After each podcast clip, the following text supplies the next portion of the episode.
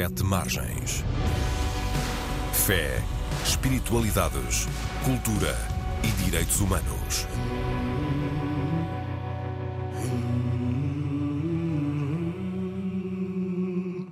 Olá, dou as boas-vindas a todas as pessoas que escutam o programa da Antena 1 sobre fé, espiritualidades, direitos humanos e cultura.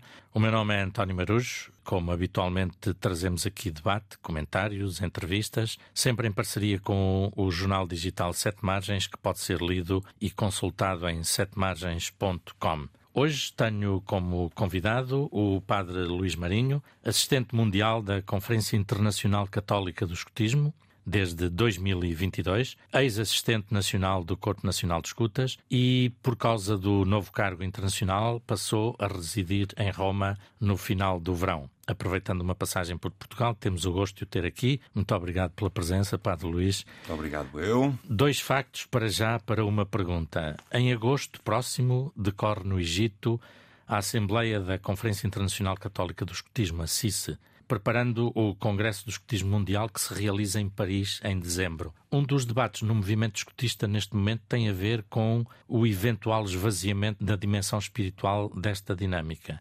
Entretanto, aqui em Portugal, vários assistentes do Corpo Nacional de Escutas, do CNE, põem em causa um documento do próprio CNE que propõe acolher todas as pessoas sem distinção, incluindo na questão da orientação sexual.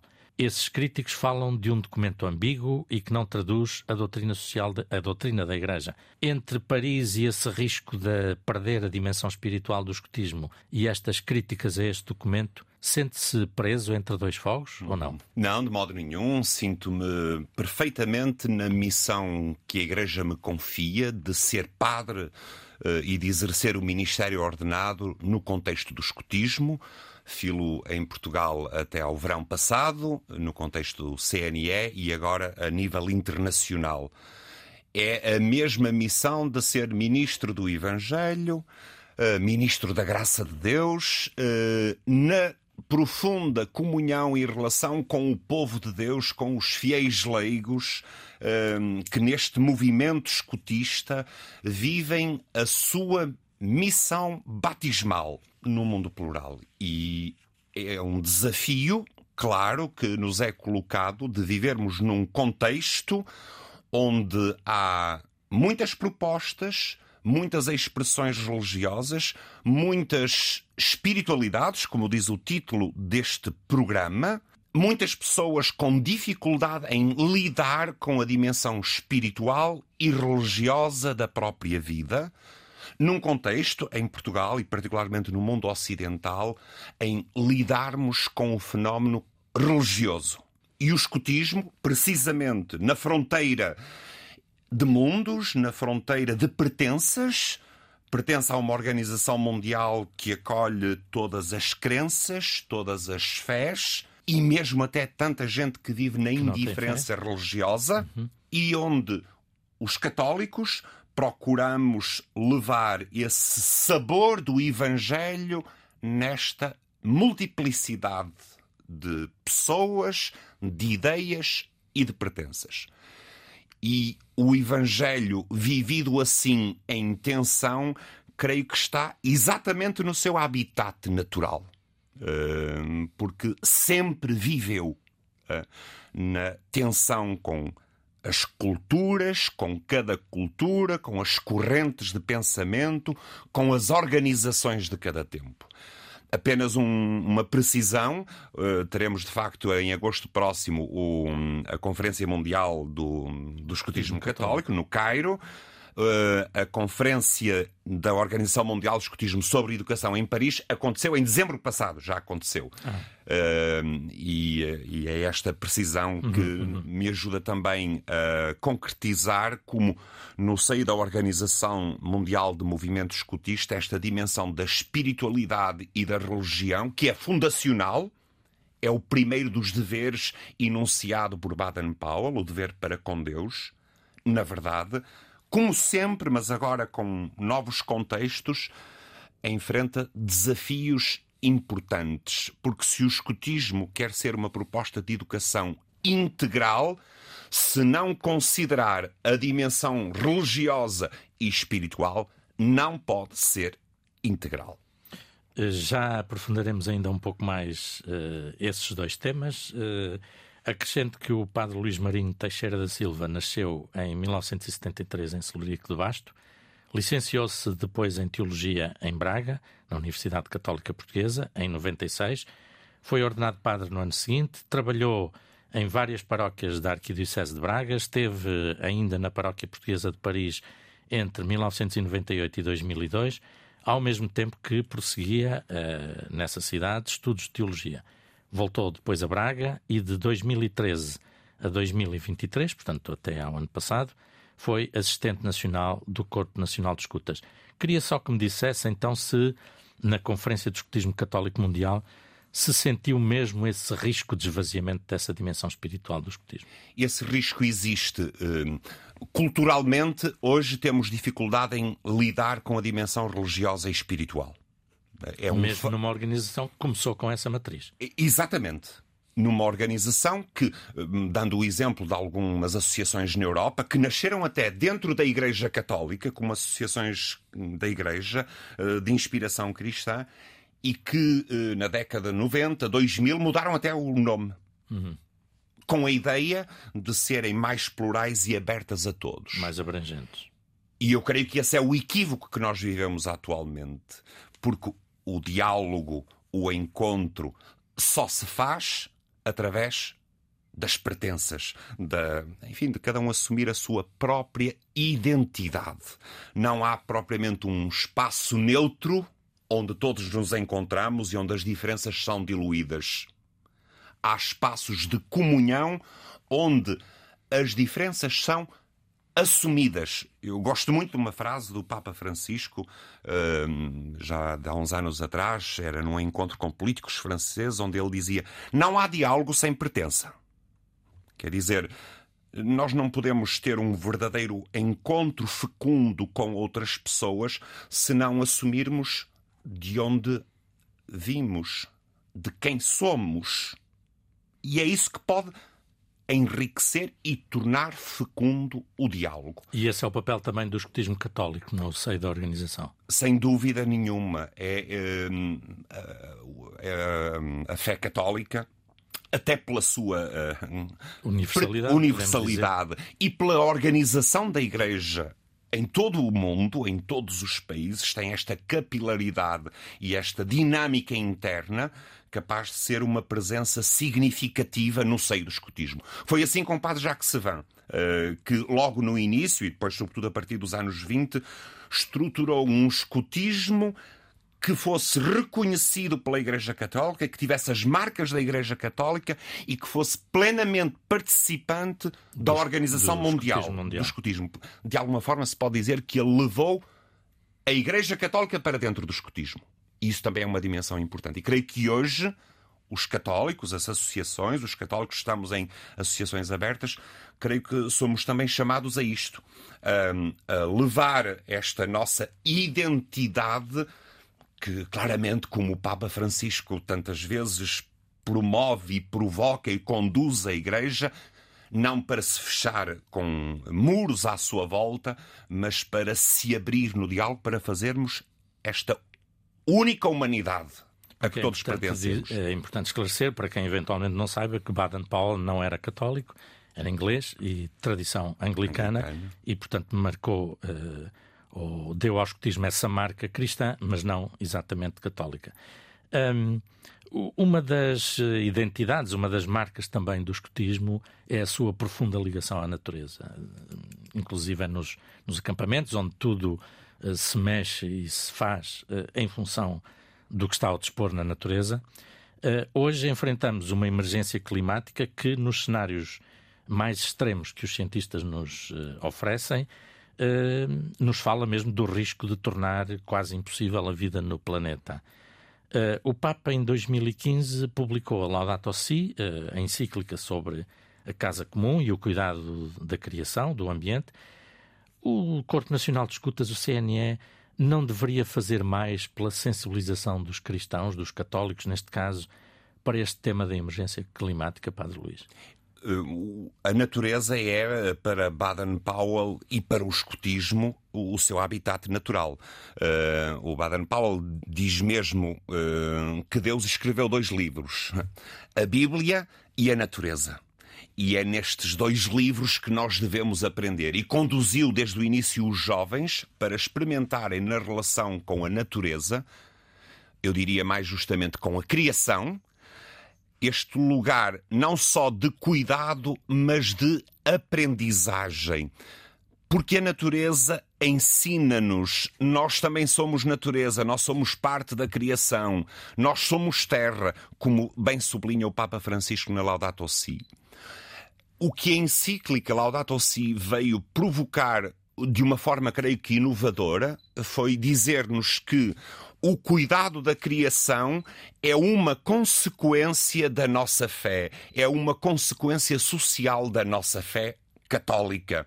E que. Hum, estamos assim a viver uma das dimensões da, doutrina social da Igreja ou do pensamento social cristão, uh, unindo uh, harmonicamente o grito da terra e o grito dos pobres, o cuidado da natureza é uma questão social, porque sabemos que são os pobres os primeiros afetados pelas alterações climáticas. Aliás, o Papa vai buscar essa inspiração eh, precisamente às palavras de São Francisco, que alia uh, o apoio, uh, a solidariedade com os mais pobres, também ao cuidado com a criação. Exa exatamente. E, e, o que eu penso, olhando um bocadinho para a dimensão da responsabilidade de um movimento como o CNE, um, que desde sempre põe no cuidado da natureza uma das suas um, ações muito importantes, é de, um, nesta sua ação, vivê-la como consequência da sua fé. E que uh, isso uh, possa exprimir um, uma vivência do seguimento de Jesus. E em segundo lugar, sendo em Portugal o CNE um movimento tão grande, tão implantado em todo o tecido nacional, essa capacidade de ser uma voz crítica que, ao mesmo tempo que acompanha crianças e jovens, é capaz de ter uma intervenção na comunidade, na comunidade local, mas também na comunidade nacional, trazendo esta sua experiência para a reflexão, para o debate público, para os fóruns onde se constrói a nossa vida comum.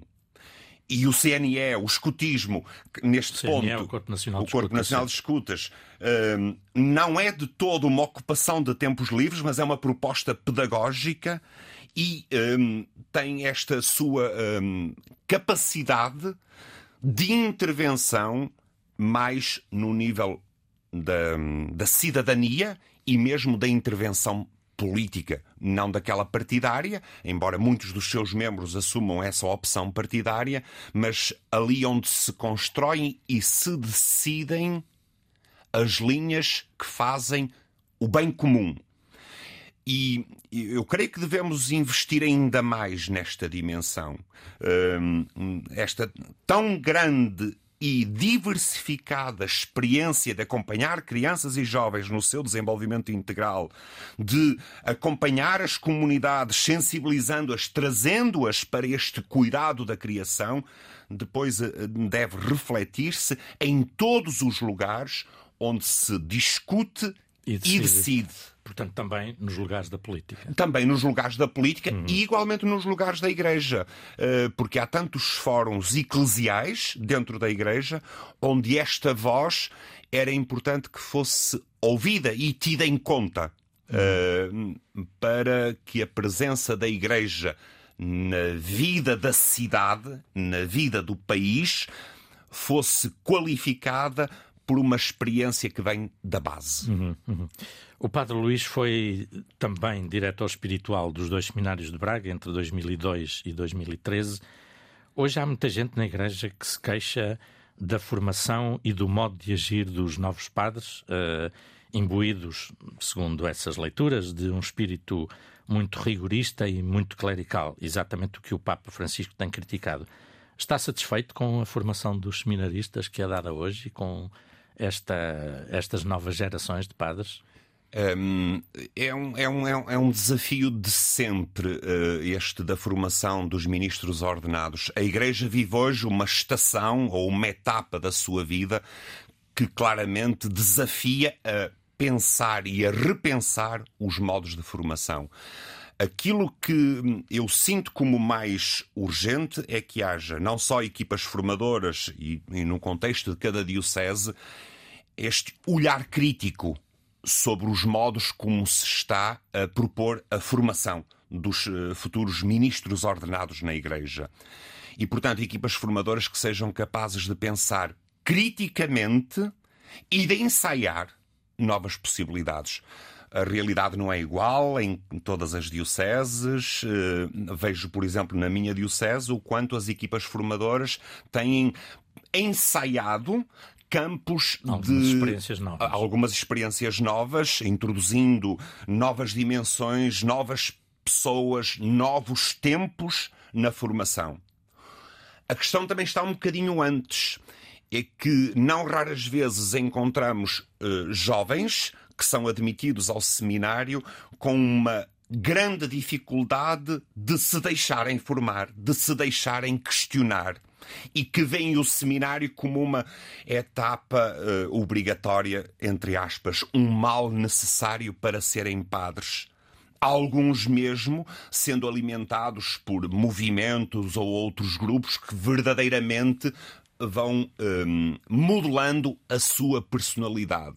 E vejo bem a grande dificuldade dos formadores que estão no seminário de como eu diria, de partir esta carapaça e que ajude hum, cada jovem que vive este percurso de formação a abrir-se à graça de Deus, evidentemente, mas também a deixar-se questionar nos seus, uh, uh, no seu modelo de igreja, na sua visão uh, sobre como anunciar e viver hoje o Evangelho. Um, e, portanto, eh, não havendo uh, experiências que sejam definitivas e as únicas boas, uh, temos que procurar e procurar em conjunto. E eu creio que em Portugal os formadores dos diversos seminários têm fóruns onde vão discutindo e ensaiando estas novas perspectivas. O importante é que se dê espaço para estas procuras porque hum, procuras em conjunto. Uh, aqui o, a palavra sinodal não, não a introduzo por moda, mas pela própria natureza da Igreja. Onde... No sentido de caminhar juntos. Exatamente, exatamente. E onde nos seminários se reflita a expectativa do povo santo de Deus para os seus ministros. Que é quem eles vão servir. Que é quem eles vão servir. Instância. Sim. O Padre Luís teve ainda responsabilidades na Diocese de Braga e também a nível nacional no âmbito das associações laicais e dos movimentos católicos de leigos.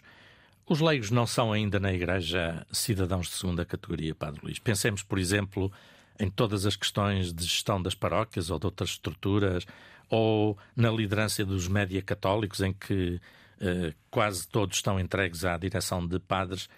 Para que é que servem afinal os leigos na igreja? Só para verbo de encher?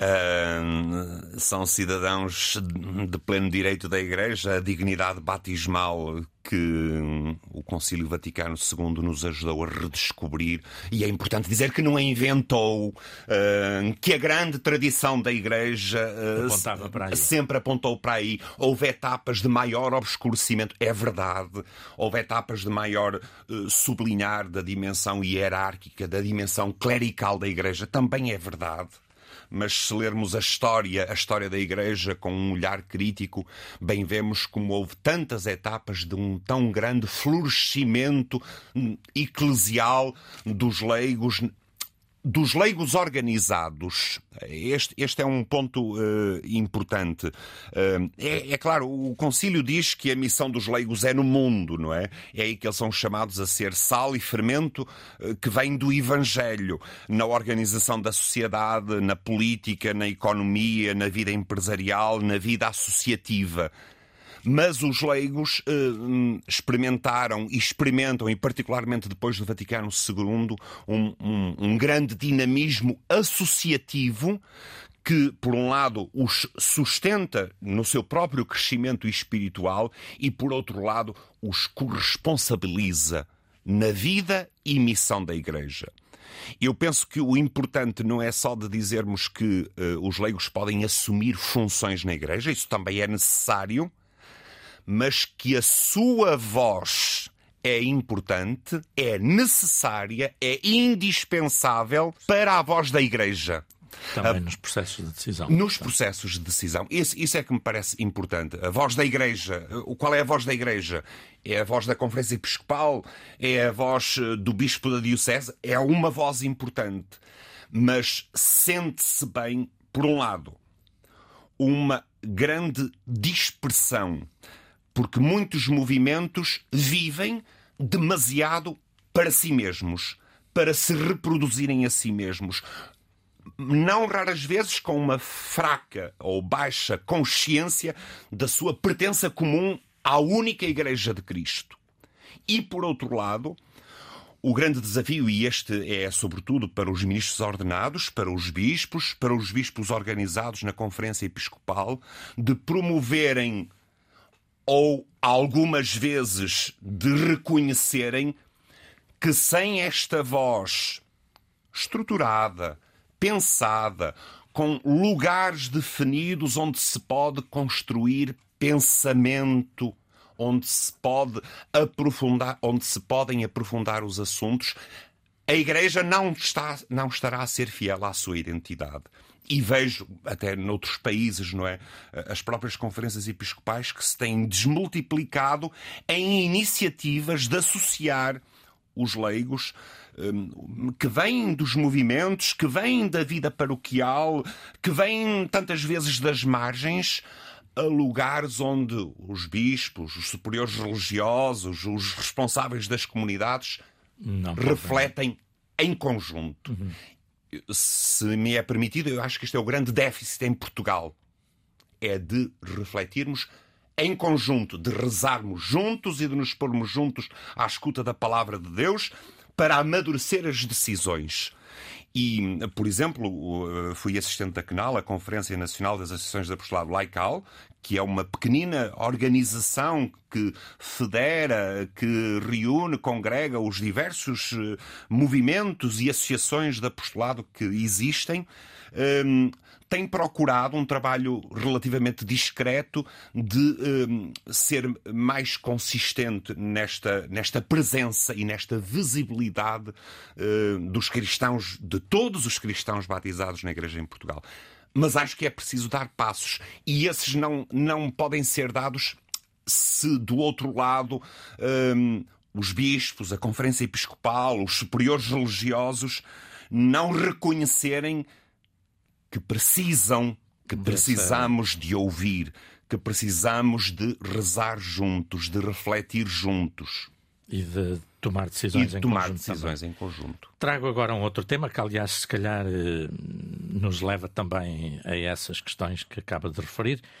Uh, um tema que tem provocado polémica nos últimos dias. Há três anos, o CNE, o Corpo Nacional de Escutas, iniciou o projeto Entre Linhas, que pretendia valorizar a doutrina da Igreja sobre a sexualidade e o casamento, mas reconhecia também, e agora cito, a existência de situações de dor, de sofrimento e de exclusão.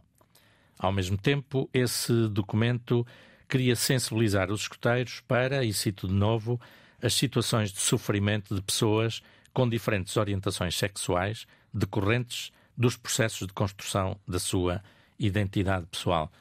Isto são coisas que contrariam a doutrina católica e o Evangelho, Padre Luís? Eu penso que não. Eu penso que não. e, e quando nós partimos para este projeto, a nossa convicção é que precisávamos precisamente de refletir sobre isso e de falar aprofundadamente. Eu ouvi em vários lados. A Igreja já respondeu há muito tempo a todas estas questões. Basta ler o Catecismo da Igreja Católica. Não é preciso pensar de novo. Está tudo dito, está tudo escrito, está tudo respondido. Então o que é que faltava? E, e pois a pergunta é essa: o que é que faltava?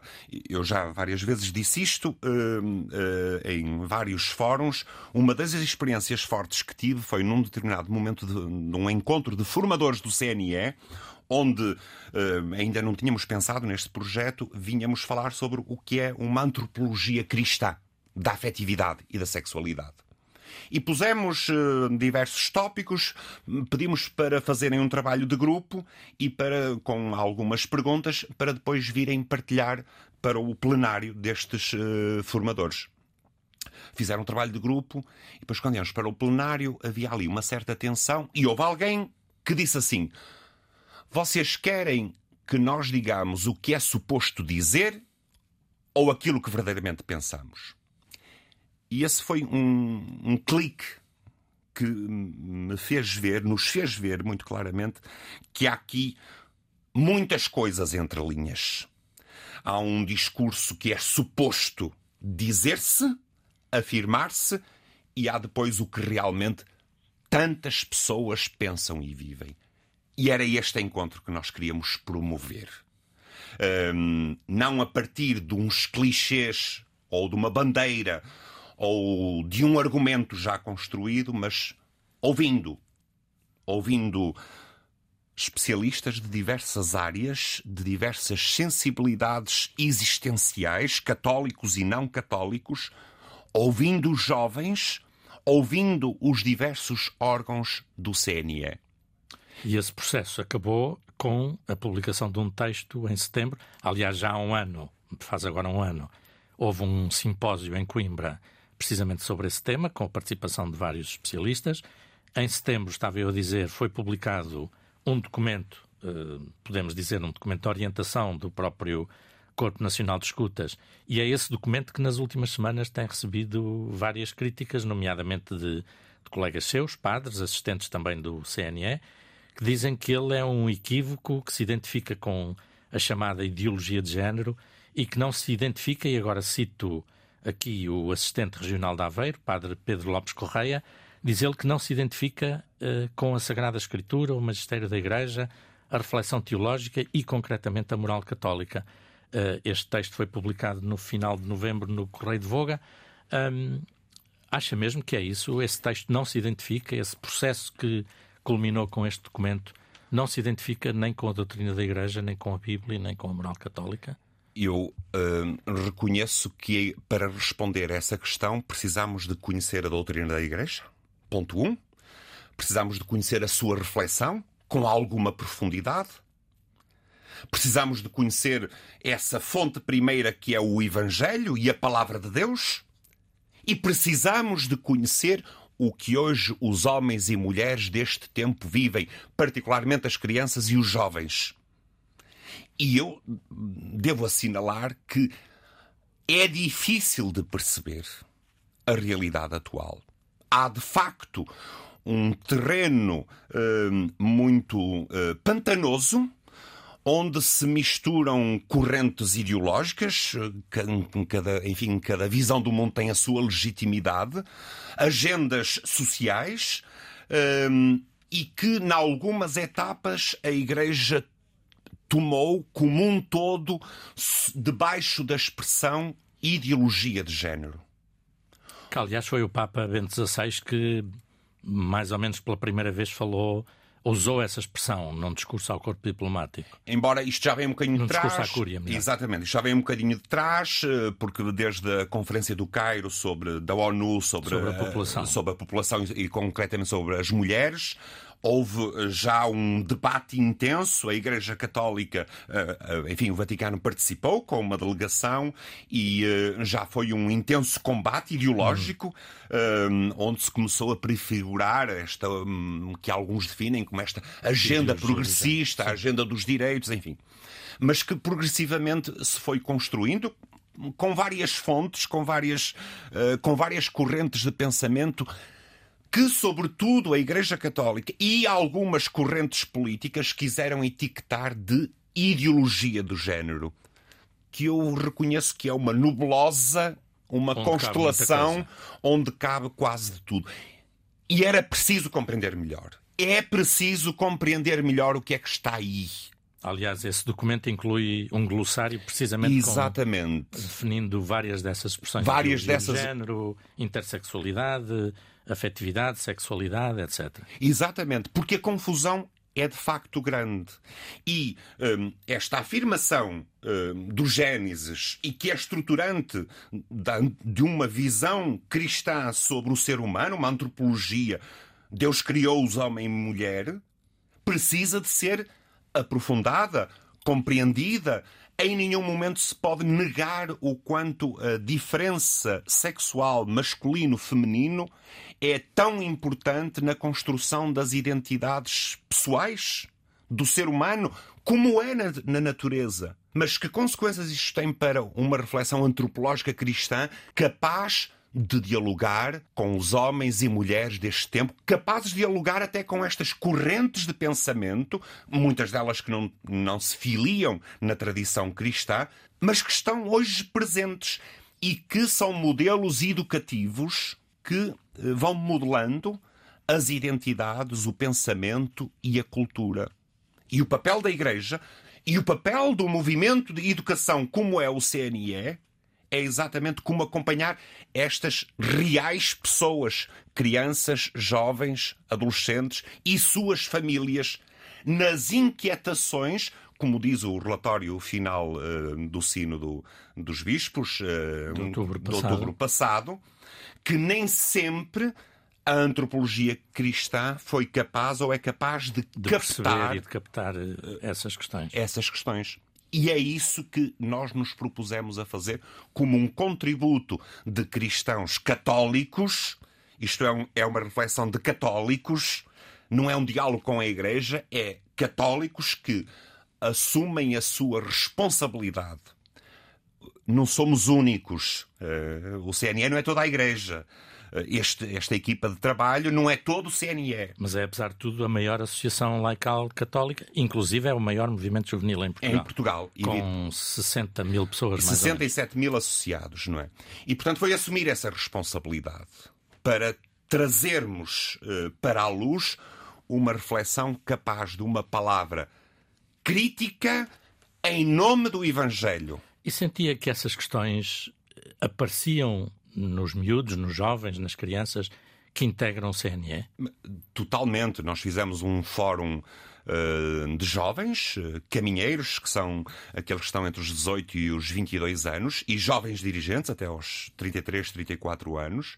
E isso aparece, esses e, temas completamente. aparecem. A questão da homossexualidade, a questão da, das questões das identidades de género. Uhum. Uh, para muitos até se perguntam como é que a Igreja ainda está a refletir sobre isto. Já está resolvido. Na cabeça deles. Já não é questão.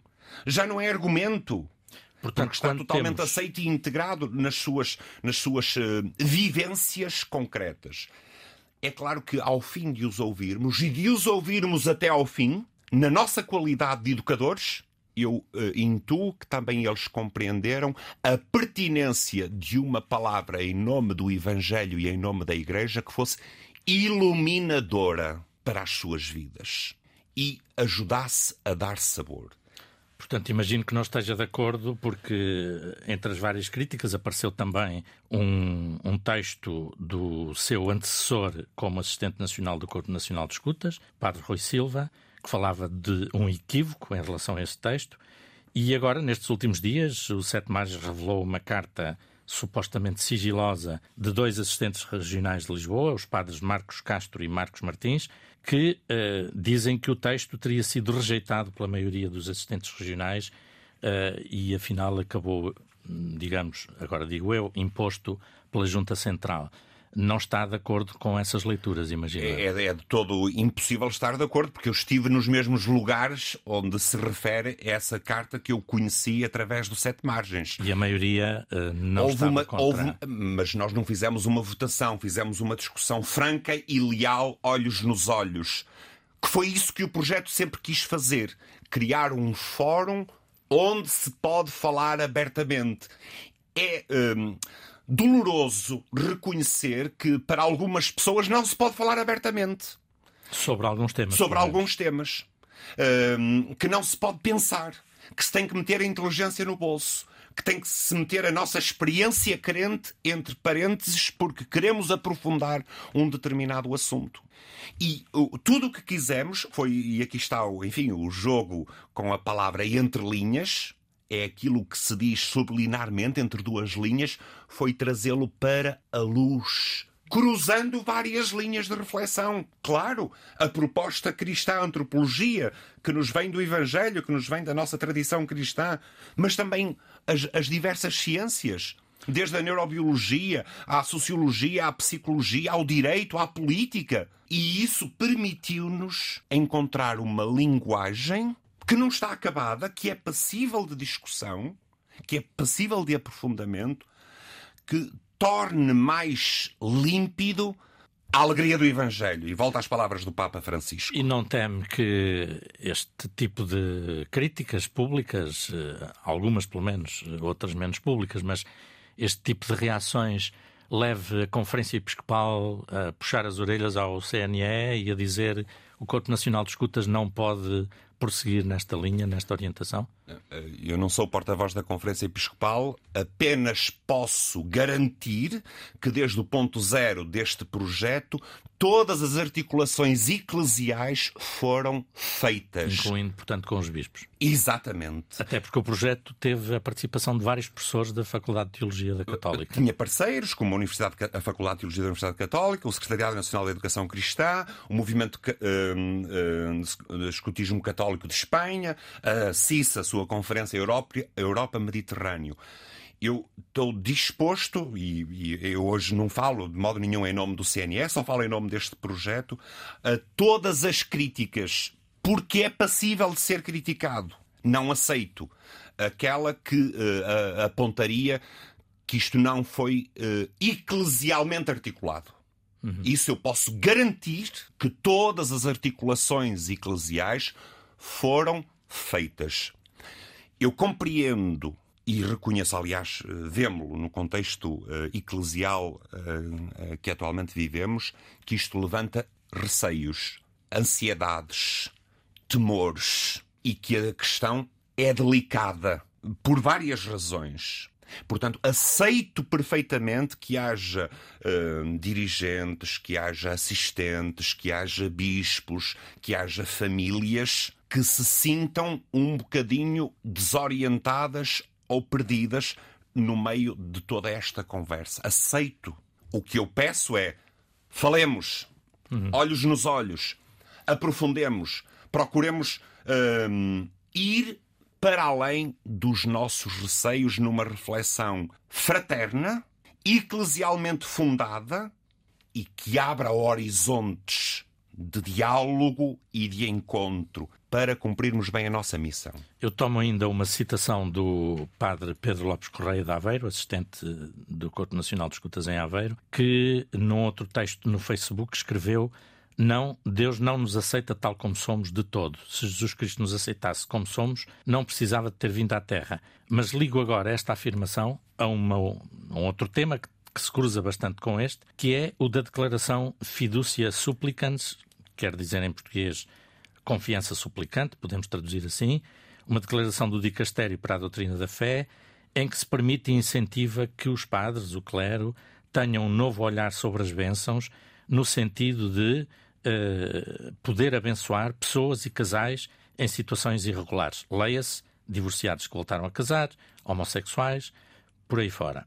Houve quem dissesse que este texto não traz nada de novo, houve quem dissesse que ele soube muito a pouco, como é que leu esta declaração, Padre Luís? Peço-lhe agora uma resposta curta, que já estamos a correr contra o relógio.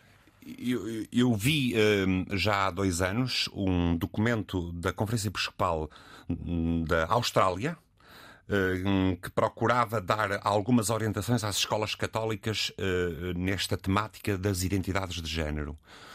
O texto tem por título uma citação do profeta Isaías que diz: Criados e amados. E, para mim, é esta o fundamento da fé cristã. Cada ser humano é criado por Deus e amado por Deus. A partir daqui. Portanto, não está claramente em acordo com uh, a expressão do, do padre Pedro Correia de Aveiro. O, o, aí está o equívoco. Todos somos criados e amados, todos somos chamados à conversão, sem qualquer dúvida. Porque um, o nosso ponto de referência é aquele de Jesus, que eu uh, cito do, uh, do Evangelho de São João, do capítulo 13. Tendo amado os seus que estavam no mundo, amou-os até ao fim. Para mim, este amar até ao fim é um horizonte que só me pode chamar à conversão. É, e essa é a palavra primeira do Evangelho: convertei-vos. Não há dúvida. Agora, convertámonos a quê? Convertámonos a quê? Convertámonos ao Evangelho? Convertemos a nossa orientação sexual? Convertemos uh, as dificuldades de integrar as identidades pessoais? É aqui que a Igreja, como mãe e mestra, acolhe, acompanha e propõe. E esse documento sobre as bênçãos, no fundo, tem esses objetivos: acompanhar. Exatamente. E o documento é mais sobre as bênçãos do que sobre a homossexualidade, acho claro, eu, não é? Claro. Uh, embora apareça claramente, no fundo, qual é então a visão cristã sobre as relações homoafetivas. Mas para si ele traz de facto alguma coisa de novo. Traz, traz porque... Senão também não seria preciso claro, publicar. Claro, claro, claro, claro, claro que sim, claro que traz uma novidade. Porque eh, se antes eh, poderíamos dizer a, um, a alguém que vive a sua identidade sexual, homossexual, que vive porventura até numa relação, tu, a tua vida é desordenada, sem caminho, sem futuro, agora estamos a dizer, eu não estou a validar o que estás a viver. Mas tu és, em primeiro lugar, criado e amado. Depois vamos falar. Vamos falar do resto. Vamos falar do resto. Claro que e, e, a Igreja precisa de falar do resto. Absolutamente precisa de falar do resto. Porque uhum. essa é a sombra que ficou. Eh, a Igreja precisa de falar do resto. Precisa de uh, aprofundar como é a proposta de uma vida cristã digna para uma pessoa que reconhece a sua identidade homossexual e que vive uma relação que tem algumas das características desse amor até ao fim que Jesus viveu e nos chama a viver. Esse texto, esse tema uh, e essa declaração têm merecido várias notícias no Sete Margens. Aliás, esta semana mesmo os bispos portugueses manifestaram-se nesse aspecto em comunhão com o Papa, embora sem adiantar muito mais de concreto. Uh, houve outros episcopados que já se manifestaram. O Sete Margens publicou também a tradução integral do documento, que não estava ainda traduzido em português no site do Vaticano. Isto dá-me a ponte para lhe perguntar, eh, já no último minuto do programa, que notícia, eh, que texto destacaria do Sete Margens nos últimos dias? Falámos de várias coisas, não só deste tema, mas também, por exemplo, da tragédia de Gaza que continua, do fenómeno dos desigrejados eh, no Brasil, as pessoas que não integram nenhuma comunidade, ou também desta polémica do, no CNE que temos estado a debater. Tem um texto que lhe chamou a atenção? Eu tenho. É a notícia de que três colegas de Braga e Viana do Castelo uh, têm um podcast uh, com o título Os Suspeitos do Costume, onde falam em público sobre vários temas e, nomeadamente, eh, também um último episódio onde falaram sobre este tema. Sobre este tema das, das bênçãos, precisamente. E acho extraordinário que na Igreja possamos falar em público, com seriedade, com profundidade, sem estarmos amarrados aos slogans ou bandeiras, mas que sejamos capazes de dar passos de profundidade. E gostei muito de ver esta notícia. Essa iniciativa uh, do podcast. padre Paulo Terroso, Tiago Freitas e Pablo Lima de Viana do Castelo, os outros dois de Braga. Uh, tem uma sugestão cultural para os nossos ouvintes, Padre Luís? É um, uma meia sugestão cultural, porque é uma ausência. E é a ausência de um jornalista e de um programa que tinha na TSF, uh, eh, o Fernando Alves, Os Sinais é aproveitar também para saudar, ah, enfim, todos o drama que este grupo de comunicação social está a viver, mas, sobretudo, o imenso talento e arte do jornalista Fernando Alves ah, no seu programa Sinais, que cada dia nos dava um apontamento cheio de luz, cheio de sabedoria, convocando cultura, tradições, eh, as mais diversas artes para uma reflexão sobre o cotidiano. E é uma benção quando alguém nos abre os olhos para vermos melhor o nosso mundo e o Fernando Alves fazia-o. Espero que isso seja, isso seja, publicado a algures de uma forma com uma muito grande mestria. E podemos, de qualquer maneira, continuar a ouvi-las no site da TSF e é de facto uma bela memória, uma bela presença essa. Obrigado, Padre Luís Marinho, por esta sugestão, também pelas reflexões que aqui nos trouxe. Eu agradeço uh, ao João Carrasco, que esteve no cuidado técnico desta emissão. O Carlos Jorge Antunes fez a produção do programa. Despeço-me aqui com a promessa de voltar à emissão na Antena 1 na próxima sexta-feira, depois da meia-noite, portanto, sábado, já depois das zero horas. Até lá, a informação, os comentários, os debates sobre estes e outros temas estão disponíveis sempre na RTP Play, nas plataformas digitais ou em setemargens.com. Até breve.